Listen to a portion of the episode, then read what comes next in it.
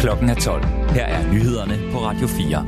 I maj triller de første dansk donerede Leopard-kampvogne ud på slagmarken i Ukraine. Vi kan forvente, at vi kan levere et sted mellem 80 og 90 kampvogne her i løbet af 2023. De gode vaner, vi alle fik under corona med håndsprit, har ikke holdt ved. Og så er vi danskere i syv sind om, hvorvidt vi skal slette appen TikTok fra vores telefoner. Nyhederne her kl. 12 er med Susanne Digmar og Asbjørn Møller. Der er mange af os, der har haft gang i mit ID og lange ventetider på Skats hjemmeside de seneste timer. På 13 timer har borgere 645.000 gange logget ind for at se deres årsopgørelse, siden den åbnede i går aftes. Det oplyser Skattestyrelsen på Twitter. Tallene er antal klik og ikke unikke brugere. Det betyder, at de samme, de samme borgere godt kan have logget ind flere gange. Og da ventetiden var på sit højeste, tog det fire timer at logge ind, fremgår det af tweetet. Årsopgørelsen er en oversigt over en skat for sidste år. Den viser, hvad man har haft af indkomst og fradrag og betalt i skat. I årsopgørelsen kan man se, om man skal have penge tilbage eller har betalt for lidt i skat. Officielt der åbner årsopgørelsen først på mandag. Og du skal være påpasselig, hvis der skulle tjekke en sms eller en e-mail ind om årsopgørelsen. IT-kriminelle ligger nemlig ofte på lur, når skat åbner for, at danskerne kan tjekke årsopgørelsen. Det advarer IT-sikkerhedsekspert i Ingeniørforeningen Ida, Jørgen Guldberg, om i en pressemeddelelse fra organisationen når der er en mulig udsigt til, at den enkelte kan få penge tilbage, og tusindvis af danskere gladeligt sidder i kø i timevis for at tjekke årsopgørelsen, så vil paraderne også være sænket. Dermed falder man nemmere i, når de IT-kriminelle sender e-mails og sms'er, der forsøger at ligne officielle meddelelser fra skat, siger han. De første af omkring 100 Leopard 1 kampvogne fra Danmark, Tyskland og Holland bliver klar til brug i Ukraine i starten af maj måned, oplyser fungerende forsvarsminister Troels Lund Poulsen fra Venstre. I går besøgte han den virksomhed, der er i gang med at gøre kampvognene klar.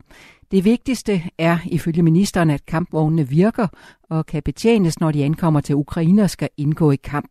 Derfor er det ikke alle kampvognene, der kommer til Ukraine på én gang. Vi kan forvente, at vi kan levere et sted mellem 80 og 90 kampvogne her i løbet af 2023. Og de vil blive leveret øh, kontinuerligt, fordi at de skal indgå i træningsaktiviteter med de ukrainske soldater, der skal benytte dem. Og derfor øh, kommer vi til at se, at de bliver leveret i en, en, en lang række delmængder øh, fra omkring starten af maj og så øh, resten af året. På besøget fik ministeren selv mulighed for at se kampvognene, og det er et større puslespil, der skal gå op i forbindelse med klargørelsen, fortæller den fungerende forsvarsminister. Ja, det er jo et stort puslespil. Vi taler om øh, en kampvogn, der øh, fra dansk side, som er dem, der bliver sat i stand nu, øh, blev udfaset i 2010. Øh, så det svarer jo lidt til en bil, der ikke har kørt i, øh, i 13 år. Man skal jo først og fremmest være sikker på, at de mekaniske dele virker. Og så skal man selvfølgelig også være sikker på, at al den elektronik, der skal bruges, at den så også kan spille sammen med det system, der skal integrere det. Det lyder måske simpelt, men det er det ikke. Det er en meget stor øvelse. I første omgang skal kampvognene bruges til træningsmissioner med ukrainere ombord. I starten af februar meddelte regeringen, at der var blevet indgået et samarbejde med Tyskland og Holland om istandsættelse og donation af mindst 100 Leopard 1 kampvogne til Ukraine og kampvognene har stået opmagasineret efter, at de blev udfaset og erstattet af en nyere model. Selvom covid-19 måske føles som et overstået kapitel, vil der komme flere pandemier i fremtiden, det siger Henrik Ullum, direktør for Statens Serum Institut i et interview med Politiken i dag. Vi kan på ingen måde ånde lettet op, selvom vi på lange stræk har lagt covid-19 bag os. Vi så med corona, hvordan den lynhurtigt spredte sig fra Kina til resten af verden via flypassagerer. I gamle dage kunne det tage mange år for nye sygdomme at brede sig, fordi mennesket ikke rejste på kryds og tværs af kloden. Det er anderledes nu, siger Henrik Ullum til politikken. Han vil dog ikke sætte ord på, hvornår en ny pandemi kan ventes. Stigende temperaturer, krige og flygtninge kan give kommende pandemier bedre vilkår. Og så er vores måde at holde og omgå styr på en væsentlig risikofaktor, siger Ullum i interviewet, hvor han peger på fugleinfluenza som en fare. Og i dag er det ti, tre år siden, at coronavirus lukkede Danmark ned for første gang. Men i dag er mundbindet væk, håndtrykket er tilbage, og vi krammer igen. Og vi køber også langt mindre håndsprit, er meldingen fra supermarkedskæderne Coop og Salling Group, det skriver DR. Under epidemien svarede mange danskere ellers, at de regnede med at blive ved med at bruge håndsprit, også selvom epidemien sluttede. Det siger professor Michael Bang-Petersen, der leder HOPE-projektet, der har undersøgt danskernes adfærd under corona. Det er en understregning af, at vi glemmer hurtigt. Det vidner om, hvor meget der skal til, før vi ændrer vores vaner. To år med håndsprit var altså ikke nok, siger Michael Bang-Petersen. Coop og Selling Group vil af forretningshensyn ikke oplyse faktiske tal om salget. Politiet i Tyskland har identificeret den gerningsmand, der skød og dræbte seks mennesker i Hamburg torsdag, og bagefter skød han sig selv. Det er en 35-årig Philip F., der forlod Jehovas vidner i 2021 i det, som politiet betegner som øjensynligt ikke i god forståelse. Otte personer blev såret, fire af dem alvorligt. En af de sårede er en kvinde, som var gravid i syvende måned. Hun mistede sit ufødte barn. Hamburgs indrigsminister Andi Grote siger, at det er den værste forbrydelse i Hamburgs nyere historie. Det tyske politi efterforsker stadig drabene for at finde et motiv. I et anonymt tip i januar til myndighederne, der står for våbentilladelser, hed det, at Eli Philip F. måske havde mentale problemer og nærede et voldsomt had til Jehovas vidner og sin tidligere arbejdsgiver. Danske brugere af den populære app TikTok er i tvivl om, hvorvidt de skal beholde appen på deres telefon. 17 procent af danskerne bruger appen, og af dem overvejer 40 procent at slette den. 4 procent har allerede slettet den, mens 55 procent ikke overvejer det. Det viser en ny måling, som Analyseinstituttet Voxmeter har lavet for Ritzau. Center for Cybersikkerhed frarådede i februar ansatte i staten at have appen TikTok installeret på tjenestlige enheder.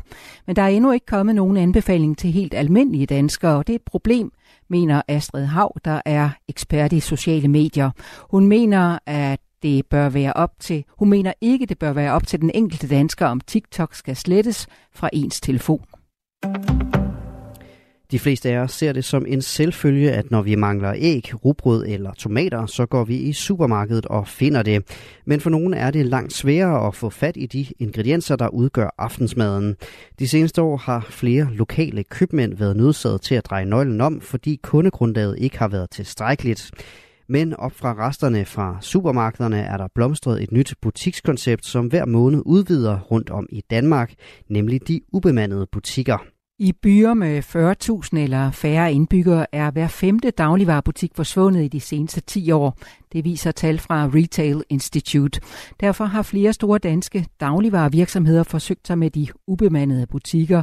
Også der Grofa, der blandt andet har menu, letkøb og min købmand, oplever lever stigende interesse for de ubemandede butikker.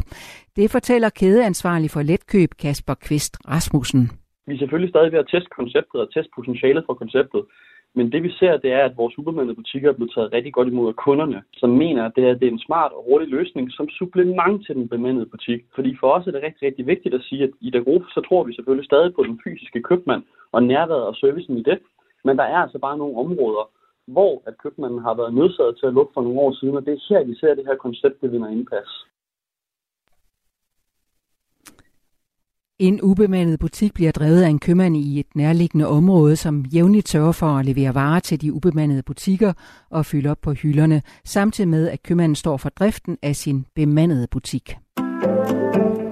Region Syddanmark vil bruge kunstig intelligens til at opspore brystkræft, så lyder det i en pressemeddelelse fra regionen. Der er udbredt mangel på radiologer og radiografer til at analysere mammografibilleder, der tages ved screening for brystkræft. Derfor vil regionen teste, om kunstig intelligens kan bruges til at vurdere billederne. Og formand for Sundhedsudvalget i Region Syddanmark, Mette Witt Hansen fra Socialdemokratiet, mener, at kunstig intelligens kan blive en game changer på området. Og nu er der kommet en ny overenskomst for landets VVS'ere, det oplyser Teknik Arbejdsgiverne i en pressemeddelelse. I nat blev forhandlere fra netop Teknik Arbejdsgiverne på den ene side og Blik- og Rørarbejderforbundet og Dansk Metal enige om en ny overenskomst. Forliget er gældende for omtrent 9.000 VVS'ere og løber over to år. Aftalen indeholder blandt andet elementer, der skal sikre mere lige vilkår på barselsområdet. Vi får lidt eller nogen sol, men overgang mere skydevejr med sne eller sludbyer. Temperaturer mellem 1 og 5 graders varme. Det var nyhederne med Asbjørn Møller og Susanne Digmar.